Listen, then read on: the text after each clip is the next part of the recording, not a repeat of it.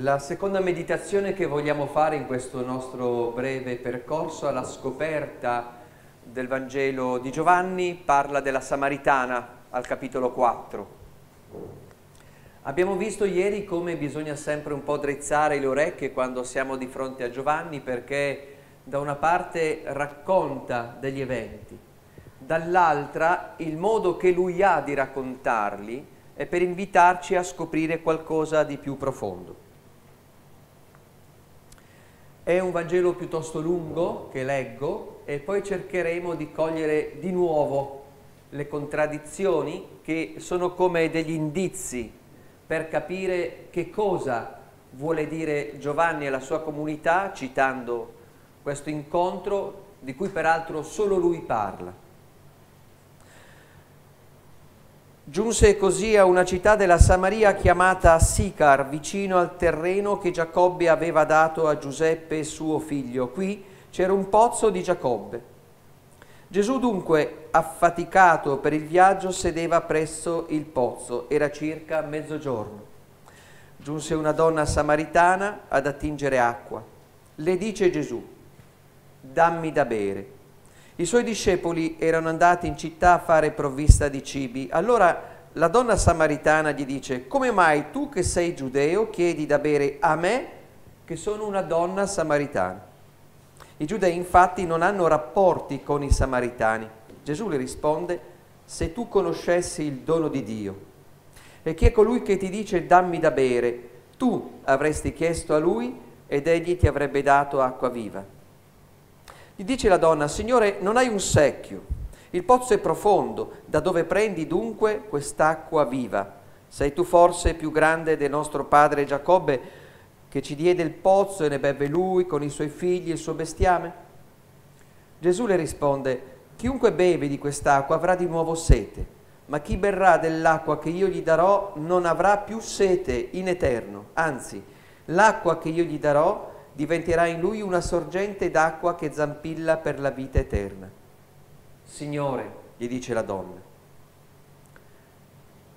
dammi quest'acqua perché io non abbia più sete e non continui a venire qui ad attingere acqua.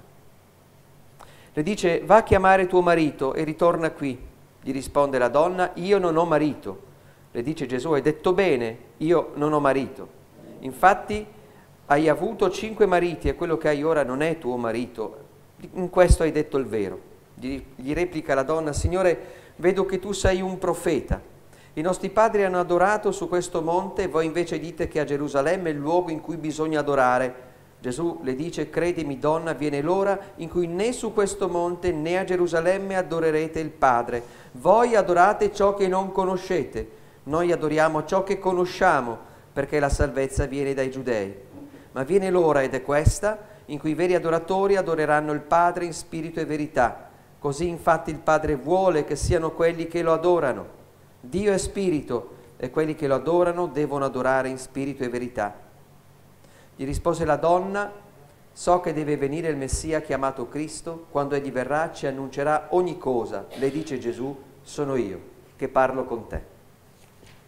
Che meraviglia, che meraviglia di incontro. Leggiamo questo incontro alla luce del segno principale, del segno numero uno che abbiamo visto ieri, in cui Gesù vuole trasformare l'acqua di una fede pietrificata nel vino della festa, in cui lo sposo chiede ragione alla sposa della sua lontananza. E qui abbiamo una sposa da recuperare, che è la Samaria, non la Samaritana. Non so se sapete, ma la Samaria è una parte del regno di Israele, a nord. Dopo la morte di Salomone il regno viene diviso in due parti, cioè torna ad essere come era in origine, due tribù al sud e dieci tribù al nord. Ebbene, il regno del nord, con capitale Samaria, è il primo a cadere, invaso dagli Assiri nel 722 a.C e le prime due tribù a cadere sono Zabulon e Neftali. Da allora, dal 722, il regno del sud con capitale Gerusalemme sopravvive non tanto, ma ancora 150 anni, e poi cade anch'esso sotto i babilonesi. Ma al tempo di Gesù questa divisione fra Samaria, regno di Giuda, poi nel frattempo più sopra si era riformata la Galilea, era evidente, cioè i samaritani, che erano degli ebrei, si erano mischiati con gli assiri e così la loro era una religione, secondo quelli di Gerusalemme, spuria, sbagliata. Loro si riferivano soltanto al Pentateuco, ai primi cinque libri di Mosè, e basta.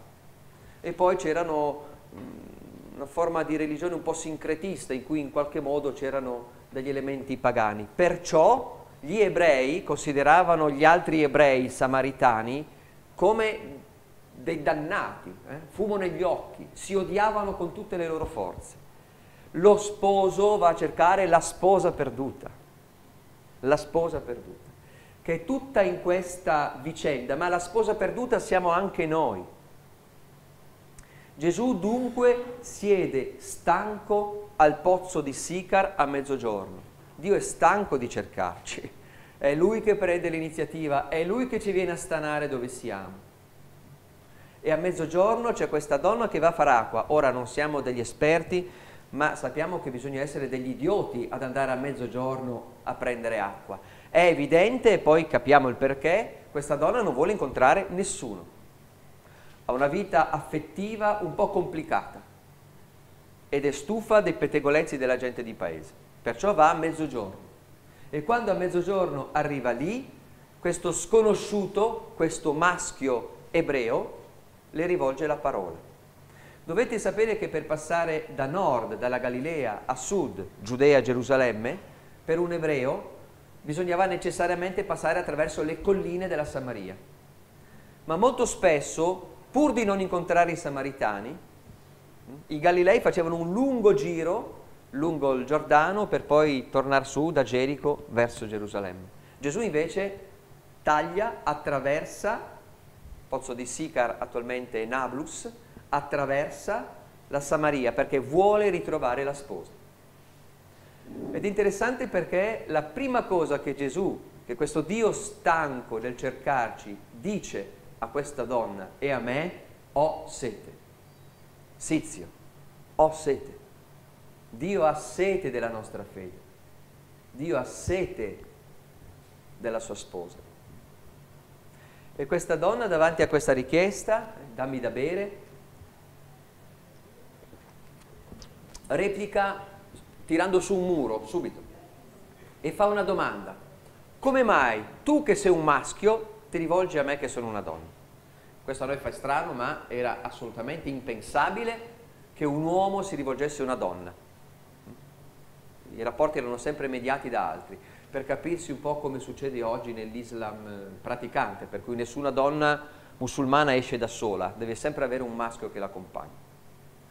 Per di più un ebreo, eh, si vede che è un ebreo, si vede che è un foresto. Mm? Perché tu, che sei un maschio ebreo, ti rivolgi a me, che sono una donna samaritana?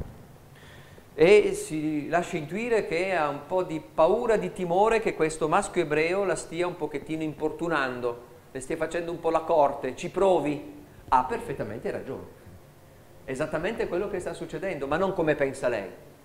Il pozzo nel mondo biblico è il luogo degli incontri. Al pozzo Mosè incontra sua, la sua futura sposa Zippora. Al pozzo il figlio di Abramo, Isacco, incontra Rebecca. Il pozzo è veramente il luogo del corteggiamento e anche qui al pozzo Dio corteggia la sposa, che in questo caso è la Samaritana. E non abbiamo il tempo di approfondire, provate a cogliere al di là delle parole la capacità straordinaria che ha Gesù di passare da una situazione di totale contrapposizione, cioè peggio non potrebbe andare. Eh, io non so voi, ma io mi sentissi eh, dico scusi mi dà un'informazione qui la fermata del bus e uno ti guarda e dice ma lei come si permette di rivolgersi a me? Non so se voi insistete. Dice oh, scusi e viene andato e invece Gesù in quattro battute riesce a far passare questa donna dalla totale diffidenza a qualcosa di più grande. È interessante perché per giustificare la reazione della Samaritana, Giovanni, tenerissimo, scrive, ah no, per noi che non siamo samaritani, che siamo un po' fuori da questo mondo, dice i giudei infatti non hanno rapporti con i samaritani, non hanno buoni rapporti. È un po' un eufemismo, eh? è qualcosa di molto, molto, molto peggio.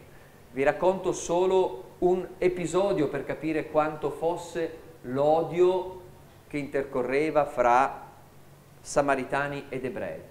I samaritani, quando gli ebrei costruiscono il tempio a Gerusalemme, costruiscono un tempio per far dispetto. Eh? sul monte Garizim. Ma la cosa divertente qual è? Che a un certo punto, in una fase storica che non vi sto a spiegare, un po' complicata, per capirsi 122 anni prima della nascita di Gesù, uno dei governanti, dei regnanti di Gerusalemme, Giovanni Ianneo, fa un'incursione in Samaria e brucia il Tempio. Quindi quando uno dice, eh non corno, ma la cosa divertente è che al tempo di Gesù la data della distruzione del Tempio dei Samaritani era festa nazionale in Israele. Ok? per restituire il dispetto, i Samaritani, visto che Erode il Grande stava restaurando il famoso Tempio di Salomone che era rimasto distrutto da anni e anni e anni, insomma tutto un pasticcio, ma Erode il Grande che era astutissimo aveva fatto la scia, poi aveva iniziato a rifare, i lavori sono durati 80 anni, e hanno rifatto questo tempio straordinario concluso nel 62 d.C., quando Gesù lo vede e ne parla, non è ancora finito. Finito nel 62, nel 72 viene di nuovo distrutto dai Romani questa volta. Ma quando stavano costruendo il Tempio, ricostruendo il Tempio di Gerusalemme, alcuni pellegrini samaritani, non è che si riconoscessero, è la stessa razza, sono entrati nel Tempio in fase di ricostruzione e hanno sparso delle ossa, contaminando tutto il Tempio. Quando Giovanni dice non ci sono buoni rapporti, eh sì, ben peggio. Ecco lo stupore di questa donna. Ecco lo stupore di questa donna. Ma davanti a questa cosa provate ad andare a leggere perché è veramente straordinario. Gesù dice, uomo, donna, ebreo, samaritano. In fondo io e te siamo uguali, siamo degli assetati. Ma c'è una differenza. Io so dove prendere l'acqua, tu no. Ed è interessante perché soprattutto all'inizio eh, Gesù riesce a, a far abboccare questa donna, riesce a coinvolgere questa donna, comincia a dire lascia stare le differenze, guardiamo ciò che unisce. Riesce a far abboccare questa donna eh, sull'ambiguità del, dell'acqua. All'inizio questa donna pensa che questo forestiero ebreo maschio che la sta un po' tacchinando eh, stia parlando dell'acqua acqua da bere, che sto bevendo anch'io.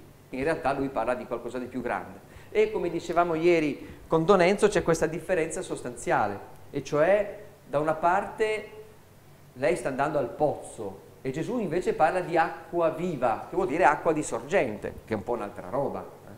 Quindi lei dice, accipicchia. E addirittura Gesù, eh, all'inizio avete sentito, le dice, se tu conoscessi il dono di Dio e chi è colui che ti dice dammi da bere, tu avresti chiesto a lui e ti avrebbe dato acqua viva. Cioè Gesù sta dicendo, guarda, io ti ho chiesto da bere, ma in realtà sono io che sono in grado di darti acqua di sorgente. Questa donna è ancora diffidente ma è già interessata e le risponde, ma chi ti credi di essere? ma chi ti credi di essere? Sei più grande tu del nostro padre Abramo che diede, eccetera. Ma chi ti credi di essere? Gesù però non risponde alla provocazione, ormai è stata agganciata questa donna, lei ha bisogno, ha voglia, è incuriosita. E Gesù le risponde, ecco il passaggio dall'acqua a qualcosa di più profondo. Le dice, chiunque beve di quest'acqua avrà di nuovo sete, ma chi berrà dell'acqua che io gli darò non avrà più sete in eterno. Anzi, l'acqua che io gli darò diventerà in lui una sorgente d'acqua che zampilla per la vita eterna. Urca. E la terza battuta, eh, dammi da bere, eh, che ebreo, eccetera, eccetera, siamo due assettati, ma io so che cosa, ti do, se tu conoscessi il dono di Dio. La terza è un'esplicita affermazione. Gesù sta facendo passare questa donna dal piano fisico, materiale, a qualcosa di spirituale. Mica male.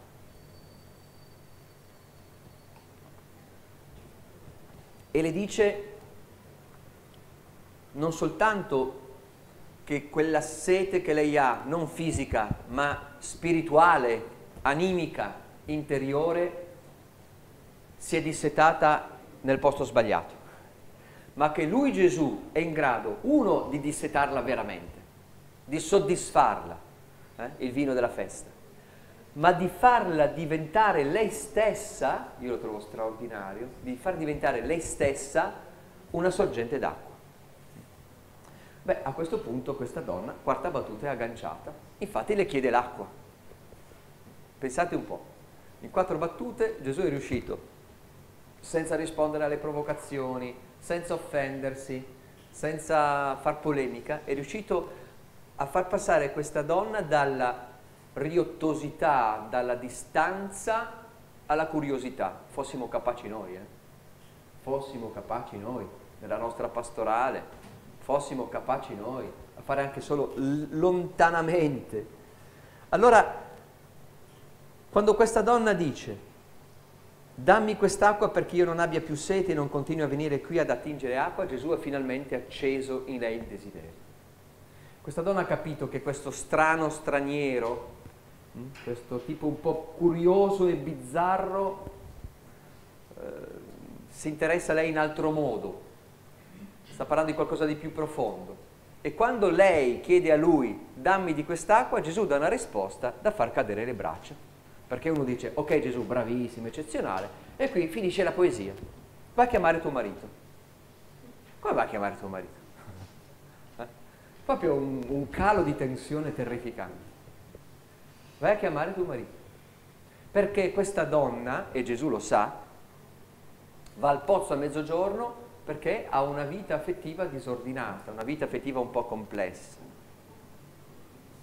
E Gesù che ha aiutato questa donna a far capire che l'acqua di cui ha bisogno non è quella per cui va, ma è qualcosa di più profondo, adesso la mette davanti con verità, con verità,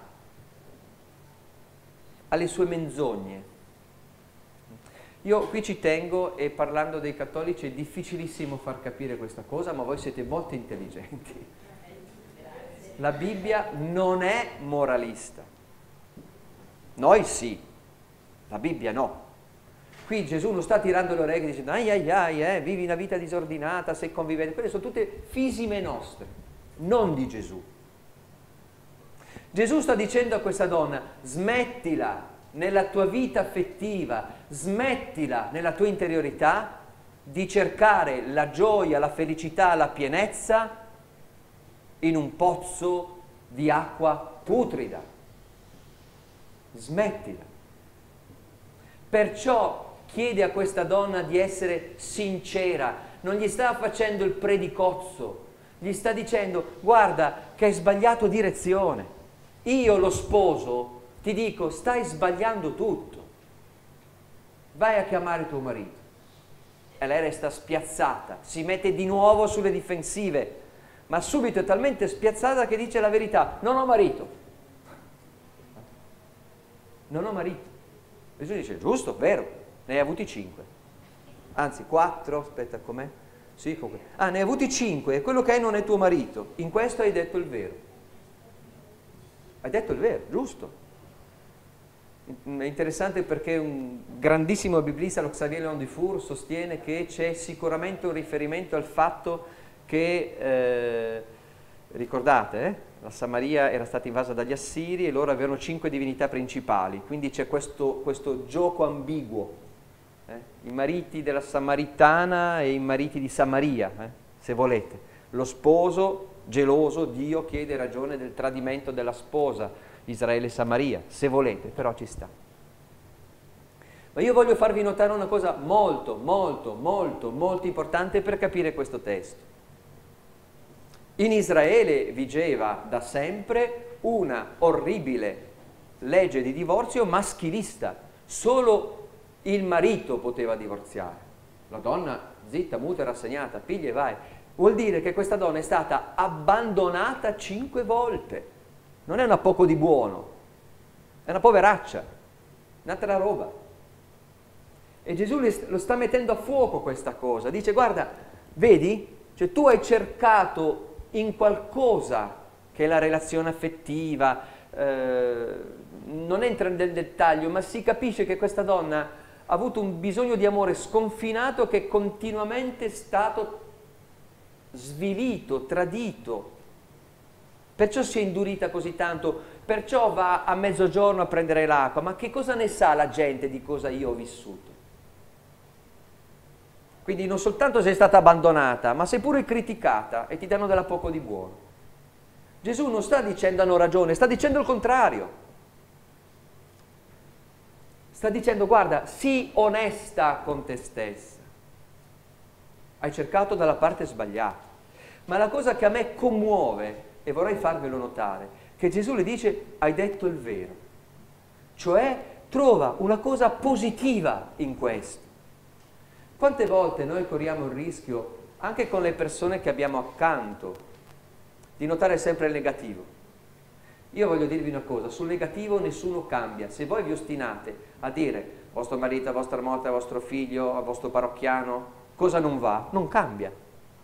Sul positivo si costruisce. E in una situazione così difficile, Gesù riesce a notare una cosa positiva, un po' come con Natanaele, sempre nel Vangelo di Giovanni. Capitolo 1, versetto potrebbe essere 52 forse. Quando Filippo va da Natanaele che è sotto il fico, il fico era l'albero sotto cui si medita la Torah, perché la parola di Dio è dolce come il fico. E dice abbiamo trovato il Messia, Gesù di Nazareth. E lui dice da Nazareth cosa può venire di buono? Ha ragione, ha ragione. Sapete che l'Israele biblico è grande come la Calabria, come estensione. E nei libri della Bibbia, che non sono pochi, si parla di qualunque posto città, villaggio, pozzo, crocicchio di strade, trovate una caterva di nomi, tutto eccetto Nazareth. Nazareth non è mai citata nella Bibbia, fino ovviamente al Nuovo Testamento. E quando Gesù arriva, invece di dire linguaccia tagliente, impestata maremma che c'hai, sapete che Gesù usava questo linguaggio, eh, dice ecco veramente un israelita in cui non c'è falsità. Cioè nota l'unica cosa positiva, almeno si sa quello che pensi Natanaele. Bellissima questa cosa.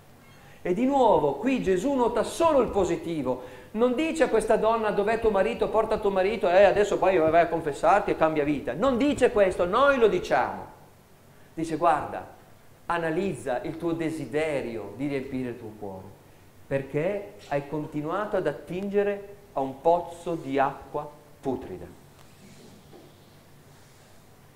Quando veniamo messi in discussione, quando veniamo posti con le spalle al muro, che cos'è che fate voi di solito? Scappate, giusto? Anche lei scappa a questo punto. È un po' troppo forte quello che gli sta dicendo questo ebreo maschio. E questo lo vedremo, credo, sto pomeriggio, domani non mi ricordo. Guardate, quello che dicevamo ieri, adesso vi siete spo- ah, sì. quello che dicevamo ieri sulla preghiera sana e quella malata, ricordate? Eccola qua, eccola qua. Questa donna vorrebbe l'acqua viva, ma senza mettersi in gioco. Questa donna vorrebbe la pienezza che Gesù le propone, ma senza cambiare di una virgola. Gesù dice, no cara, mettiti in discussione, ammetti ammetti, ma non per fare la depressa, non per fare la, la Santa Maria Goretti, non per fare la Maria Maddalena, ammetti che hai sbagliato qualcosa, ma non perché io ti giudico, ma perché sei sulla strada sbagliata, perché hai investito là dove non dovevi investire.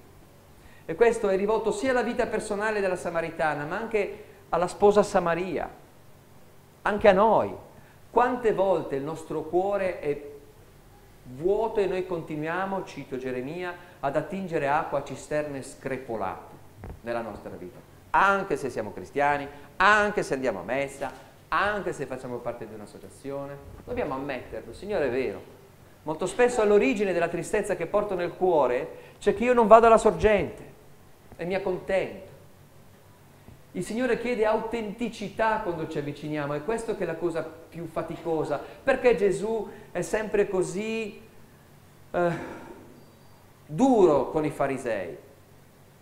I farisei sono ottimi credenti, ottimi, averne di farisei in parrocchia. 10% delle loro entrate lo davano alla parrocchia. Averne. Eh? Ma c'è qualcosa che non va e Gesù glielo dice. Sapete che c'è una cosa nei Vangeli che sempre impressiona chi, chi studia approfonditamente un po' i Vangeli. La cosa contro cui Gesù si scaglia di più non è il peccato, noi abbiamo un po' questa idea malata, ma è l'ipocrisia. Ipocrites in greco vuol dire mascherato, ti metti addosso una maschera, la maschera del buon credente, la maschera eccetera eccetera. A questa donna Gesù sta dicendo, smettila, ammetti che hai sbagliato, cioè di sì, eh, sono talmente bisognosa d'amore che ho elemosinato amore con uomini che mi hanno continuamente abbandonata. Quindi non faccio la poverina, la vittima, cosa in cui noi cattolici siamo bravissimi. Gesù dice basta, smettila, ammetti. Ovviamente, onestamente, davanti a una roba così uno dice fermati un attimo, aspetta, gulp, alt, non ce la faccio. Allora cosa fa? La butta sul religioso, ovvio. apre un dibattito religioso, apre il momento delle domande. Uh, vedo che sei un profeta. e fa la domanda inutile degli inutili. Uh, voi dite che bisogna adorare Dio sul monte, uh, sul monte Moria, Gerusalemme, eccetera, eccetera, eccetera. No, invece qui sul monte Gari, dov'è che bisogna adorare? Tipica domanda inutile ma la cosa divertente è che Gesù ci sta. Dice, vabbè, dai, ok, mettiamola sul religioso. Mm? Guardate, su questo brano, su questo passaggio, eh, non ci ho dormito una notte. C'era qualcosa che non mi tornava. E infatti poi quando mi sono svegliato ho mandato una mail a un mio caro amico biblista anzi a due amici biblisti, che mi hanno risposto e mi si è aperto un mondo. A parte il fatto che sul Monte Garisim non c'era più nessun tempio. Come vi avevo detto, stato, era stato distrutto 120 anni prima della nascita di Gesù. Ma c'è un dettaglio che mi sfuggiva e che mi è venuto in mente e che cambia completamente l'interpretazione. Questa donna che di nascosto va a fare acqua perché tutti pensano che sia una poco di buono, quindi è una pubblica peccatrice. Quando anche ci fosse stato un tempio, non ci sarebbe potuta entrare né a Gerusalemme né sul Monte Garizim. E che cosa le dice Gesù? Tu sei il Tempio. Tu sei il Tempio. È giunto un tempo, ed è questo, in che né sul Monte Garizim né a Gerusalemme si adorerà il Dio, perché Dio si adora in spirito e verità. Questa roba a me devasta. Gesù sta dicendo a questa donna che tutti considerano e giudicano una poco di buono, che lei è il Tempio agli occhi di Dio, che lei è amata agli occhi di Dio, di uscire da questi recinti. Oh. Così fa Dio con noi. Noi siamo amati a prescindere. Noi siamo amati a prescindere. Ogni uomo, ogni donna è amato a prescindere. Io so che è duro ammettere questo, perché noi siamo così malamente abituati a far pesare il nostro amore. Te lo meriti, No, nessuno si merita nulla. Gesù, davanti a questa donna che si è rimessa sulle difensive, che la butta sul religioso, fa scacco matto. Dice, guarda, stai tranquilla, non sono qui a giudicarti. A questo punto questa donna è proprio basta un soffio per mandarla a KO, per farla cadere. E dice verrà il Messia e ci rivelerà ogni cosa. Detto di sé, è troppo bello per essere vero quello che dici. Ma verrà il Messia. E Gesù risponde, sono io che parlo con te. Ora dovete sapere che in greco, che è la lingua in cui scrive Giovanni, che è l'inglese di allora, qui c'è scritto ego eimi, che traduce l'ebraico Yahweh. Io sono. Più volte nel Vangelo di Giovanni Gesù utilizza in prima persona rivolto a sé in questa ambiguità linguistica straordinaria l'ego eimi.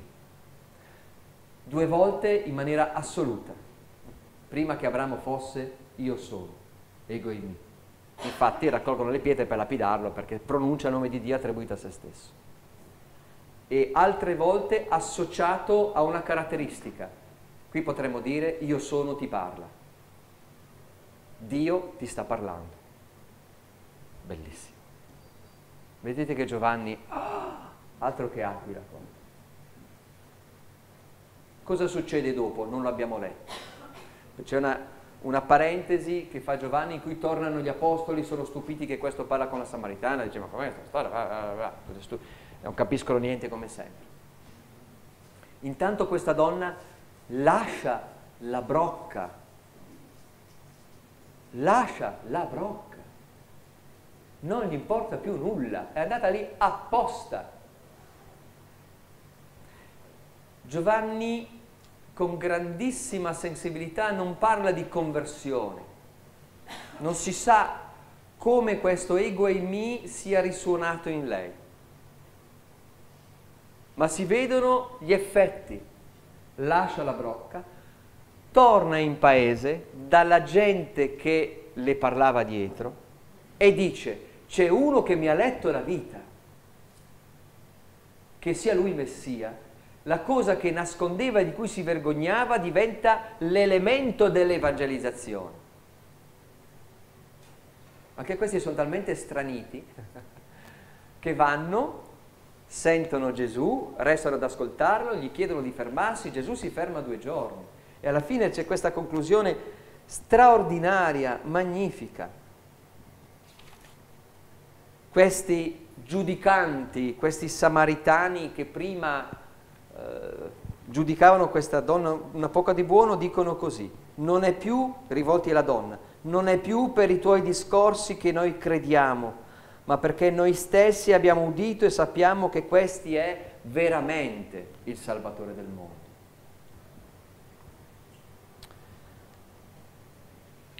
Quanta ricchezza in questa pagina, debordante proprio. Vedete allora che una lettura superficiale ci fa perdere tutte le sfumature e le ricchezze. Proviamo ad applicarla alla nostra vita, perché questo vogliamo fare in questi giorni. Il primo elemento di riflessione deriva dal fatto che Dio continua a cercarmi. Sant'Agostino scriveva benissimo, noi cerchiamo colui che ci cerca. È Dio che prende l'iniziativa. È Lui che mi viene a stanare dove sono, in qualunque momento della mia vita.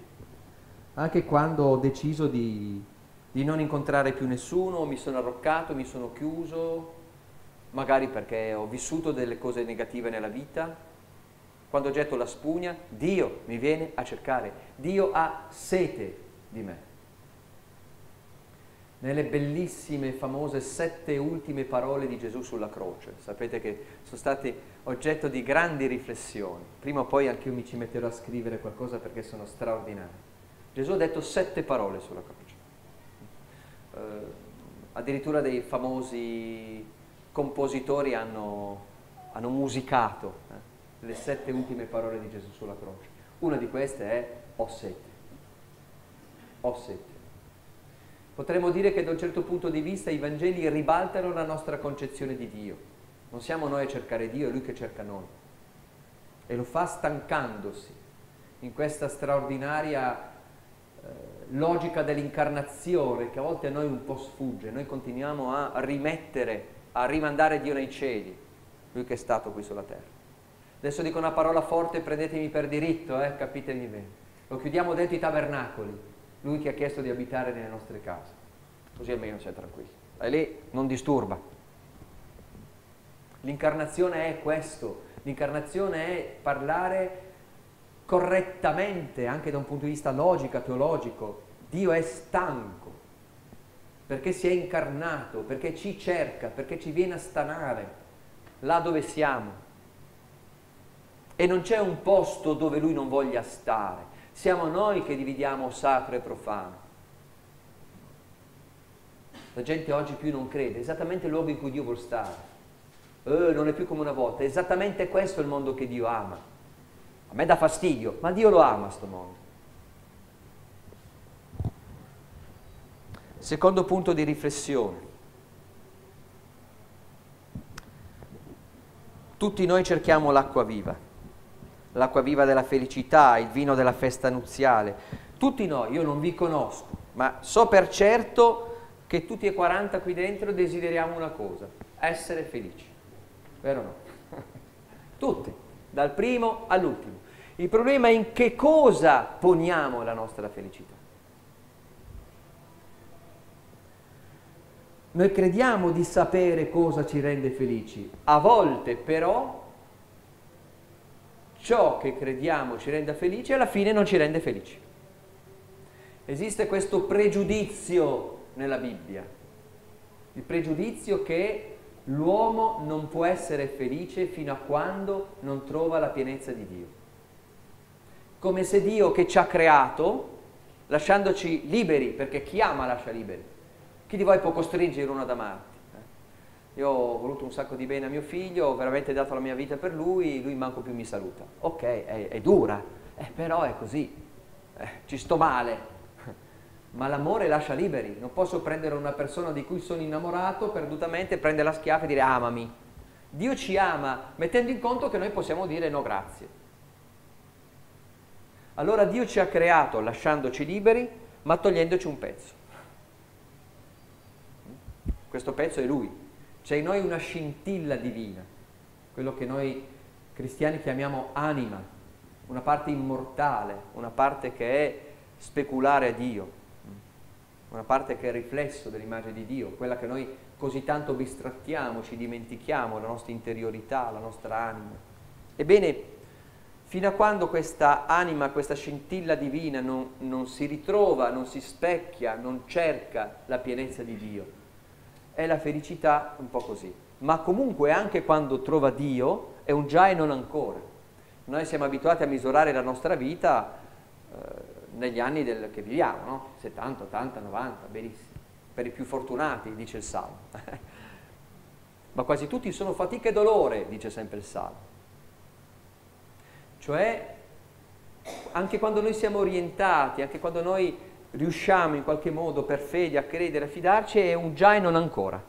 È una caparra che però non è ancora stata pagata. È una scommessa. È una scommessa. La fede è una scommessa. Non c'è altro da dire. Una scommessa credibile, una scommessa eh, ragionevole, ma è una scommessa. Ebbene, questo secondo punto di meditazione ci dice io sto ancora cercando. Eh Paolo, ma io vengo, sono qua, stai ancora cercando. Eh Paolo, ma io sono prete, stai ancora cercando? Perché il rischio di fare come la Samaritana, di investire i nostri affetti, le nostre emozioni in qualcosa che non ci riempie il cuore. Quindi se va bene facciamo le vittime, domani sera nell'incontro pubblico un po' ne parleremo. Sarà un po' duro, ve lo dico già, quindi non venite. mi dicono che mi sto indurendo con gli anni, è possibile, invecchiando. Però io guardo me. Io vedo che a volte tra noi cattolici piace fare un po' le vittime. Poi pensiamo che Gesù crocifisso ci sia tanto vicino e ci sentiamo comodi. Calma, un po' più complicato di così. Eh. Ma una cosa è certa, smettiamola di andare al pozzo a prendere acqua che non ci disseta e date voi il nome e il cognome al vostro pozzo. Ho investito tanto nella famiglia, può diventare un idolo la famiglia, non contiamoci storie. Ho investito tanto nel mio rapporto matrimoniale, può diventare un idolo anche quello, non contiamoci storie. La coppia cristiana sono due che cercano l'infinito, non due che pensano che l'altro sia infinito, un'altra roba. Gesù sta dicendo, l'unico che può dissettare sono io. Presuntuoso, eh? Dicevamo ieri a me, se oggi vi beccate la stessa predica abbiate pazienza, magari ripetita Juvent, eh? ripetere aiuta. Ma Gesù è, è, pazzesco nel Vangelo di oggi. Eh? Gesù dice, guardate, io sono l'unico che ti può dissetare, punto. Uh, presuntuoso. Se avesse ragione? Terzo punto di meditazione. Però, però, per fare esperienza di Dio, per trovare la sorgente, per diventare sorgente, bellissima questa cosa qua, c'è bisogno di autenticità, verità con noi stessi. Solo il mio vero io incontra il vero Dio.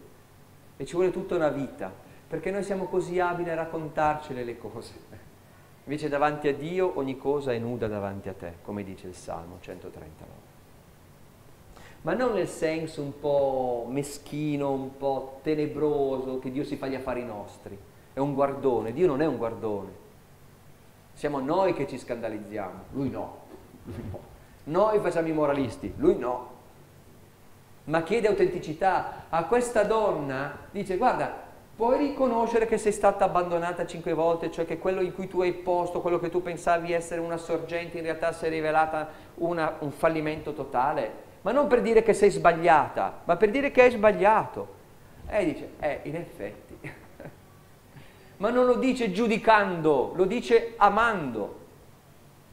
Il più bel servizio d'amore che Dio ci fa è quello della verità.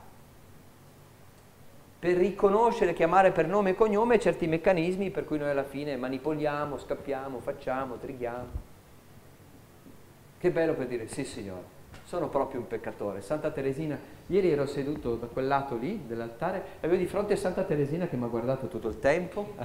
C'è quel bellissimo, eh, non so se è un mosaico o un dipinto che è, e paro paro di una delle rarissime foto che abbiamo di Santa Teresina.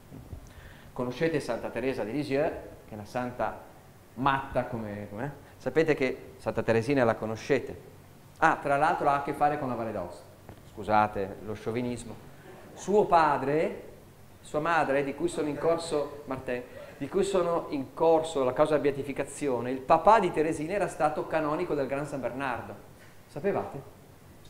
Poi era uscito aveva incontrato questa donna, sapete allora, spretarsi, mio Dio, mio Dio, forse era solo religioso, oh, mamma mia, però infatti ha fatto una figlia santa. Teresina a 16 anni voleva entrare in Carmelo, però l'età canonica era 18 e lei è andata dal, e ci voleva la dispensa papale, lei è andata dal Papa e ha ottenuto la dispensa papale, ragazzi. Poi ahimè è morta giovanissima ed è morta in una, in una maniera eh, veramente inquietante perché lei stessa dice io non credo più, cioè io mi sforzo di credere, cioè nella, nella notte dell'anima. Però Teresina nel suo diario intimo bellissimo racconta in quel linguaggio un po' zuccheroso di fine Ottocento che a me fa venire un po' il diabete spirituale, però è interessante. Lei dice, quando faccio un peccato mortale, al che mi chiedo, ma che peccato mortale fa una monaca di clausura? Vabbè. Eh? Lei dice, prima di andare a confessarmi, allora c'erano preti che abbondavano, mi, eh, lo dice lei, mi siedo sul gradino e mi godo un po' il mio peccato. Bellissima sta roba. Quello, quello, che scrive, quello che scrive Sant'Agostino, felice colpa, si è meritato un così grande perdono. È paradossale, ma è bellissima questa cosa. Allora l'autenticità, la verità di noi stessi. Non so voi, ma io tendo a far vedere solo il meglio di me. Voi non sapete nulla di me, ovviamente tantomeno i miei difetti, e ci mancherebbe. E questo è un po' naturale. Ma davanti a Dio possiamo essere liberamente noi stessi. Egli non è giudicante, egli è liberante. Non dobbiamo fare i bravi ragazzi, lo vedremo perché, ahimè, la sindrome del bravo ragazzo fra noi cristiani è terribile, terribile, e allontana la gente. Siamo peccatori perdonati, non giusti. Peccatori perdonati, che è un'altra roba. È un'altra roba. E pensate come il Signore nell'autenticità ci fa fiorire e sbocciare. Questa donna giudicata, questa donna aggressiva, questa donna respingente, quando scopre di poter essere lei tempio, quando scopre di poter essere lei sorgente d'acqua, e lo farà, e lo farà, subito, cambia la sua vita.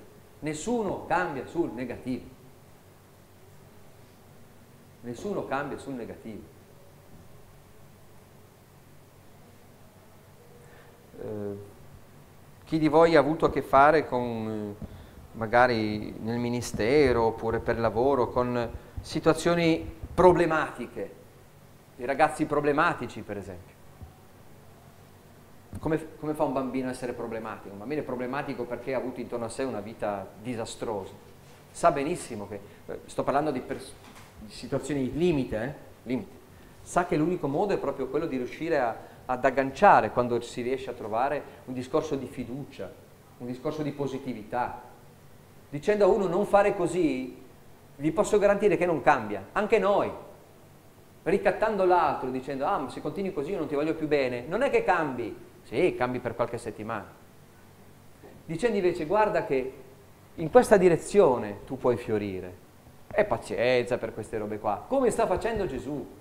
Gesù non la sta giudicando, le ha chiesto di essere vera. E quando lei è stata vera ha visto che essendo vera poteva fiorire. E infatti è fiorito. Questo è magnifico, questo è magnifico. Infine, ultimo punto di meditazione che ci può aiutare molto, secondo me, rispetto al nostro essere Chiesa, quello che vi dicevo prima, e cioè che eh, questa donna che dice ai suoi concittadini che voleva evitare, hm? qualcuno mi ha, mi ha letto la vita, questa donna che usa una cosa per lei imbarazzante per raccontare la misericordia. Mi sembra talmente una bella immagine di essere Chiesa questo. La Chiesa che è il popolo dei perdonati, non dei giusti. In teoria, eh? Fra tre quarti d'ora inizieremo l'Eucarestia dicendo è una delle cose più belle della liturgia, è che ci siamo talmente abituati che nessuno ascolta quello che dice. Avete presente quando fate, non so, un convegno internazionale di medici? ci si presenta, io sono il dottor tal dei tali, che arrivo, noi ci troviamo e diremo io sono un gran peccatore, piacere. E ti dico anche ho peccato in pensieri, parole, opere e omissioni. Perché facciamo finta. Poi da ridere, ci troviamo fra un attimo, diciamo che siamo tutti peccatori e appena scopriamo che uno ne ha combinato, diciamo, hai visto? Ma te l'ho appena detto.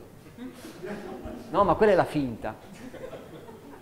E la cosa più divertente quando, questo lo faccio, scusate, scusa, stai lì, eh, confesso di ripetere eh, peccati in pensieri, parole, opere, missioni, per mia colpa, mia colpa, mia grandissima, all'altro facciamo sempre, colpa sempre degli altri, guardate Genova, colpa è sempre, poi ho delle responsabilità e non voglio farla semplice, ma basta sta roba qua, ma basta, basta, il nostro è un mondo che non ha più, non coscienza del peccato, ma la dignità del peccato. Io voglio poter pagare se sbaglio, non dire colpa di un altro. Io sono abbastanza adulto da dire ho fatto una scemata, ne porto le conseguenze. Chiusa, andiamo avanti. No, ah no, colpa di non sono stato capito. No, hai ragione, sono un deficiente. Andiamo avanti. Ok. E questa cosa qua è credibile. È credibile. È credibile la Samaritana diventa annunciatrice. Nel Vangelo di Giovanni, andatevi a leggere, non c'è come in Marco l'invio dei discepoli, non c'è. Ci sono discepoli mandati. Discepolo numero uno mandato, la Samaritana. Eh? Poi inadatta, no? Gesù dà il più grande annuncio della storia dell'umanità. Sono risorto alle donne che non avevano diritto di parola in pubblico. A cui nessuno credeva. Infatti, andatevi a leggere i Vangeli, preparate prima di venire la prossima volta. Luca 24, quando i deficienti dei discepoli di Emmaus incontrano la... Gesù risorto e non lo riconoscono, dicono, ah sì, alcune donne delle nostre sono venute a raccontarci, però sai, sono donnine emotivamente instabili, i nostri sono andati, hanno visto come loro hanno detto, ma lui non c'era, che Gesù è veramente sbroccato, ma vai, veramente tardi di cuore, cioè de- siete deficienti. Eppure Dio è così, affida la più importante notizia della storia dell'umanità a persone che non saranno credute. E infatti succede così, ma non succede così fuori, eh? succede così fra gli apostoli. La prima, la prima ad annunciare il Vangelo nel Vangelo di Giovanni è la Samaritana, a cui noi non faremo fare la catechista. Qui sono un po' pungente, scusate, ma una volta con un vescovo ridevo, io sono un po' ognuno ha il suo ruolo nella Chiesa. Il mio è quello di essere anche un po' peperino ogni tanto, eh? ma non senza fare. Allora ho appena finito di scrivere un libro sui profeti, con questo vescovo parlavamo, eh, divorziati, risposati, situazioni, io ho delle posizioni un po' non particolari, però penso alcune cose.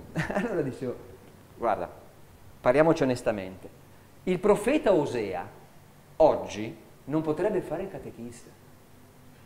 E neanche leggere la domenica, c'è una moglie un po' così, si è andata a scegliere una moglie un po' eh, allegra, penso a cosa dice la gente. E Dio l'ha scelto come profeta. Va bene, vogliamo parlare di Elia che fa sgozzare 450 profeti di Baal? Mi sembra la persona adatta ad annunciare la parola? Ah, vogliamo parlare di Pietro e di Giuda? Di Mosè il balbuziente? Ah, vabbè, lungo discorso. Amen. Cosa fare prima di messa? Abbiamo poco più di mezz'ora. Regalatevi questo tempo, non chiacchierate, a pranzo chiacchieriamo, chi se ne importa. Adesso no. Provate a prendere una, magari prendete il testo e ve lo rileggete. Provate a farvi una di queste domande. Signore, tu mi cerchi, io dove sono? Chiedetevi, questa sete che ho dentro, l'ho trovata in te, la sorgente, oppure ho investito in qualcosa che non mi ha dato. E date nome e cognome a ciò in cui avete investito, senza fare i depressi. Oppure dite, Signore, sì, con verità ti dico che questo in me ancora non ho risolto. L'obiettivo mio di questi tre giorni è che siate più felici, non più depressi. Va bene? Quindi questo è un po', no, senza fare gli americani, ue ue ci autoconvinciamo. No, questa è la parola e questo è ciò che il Signore ci vuole dire.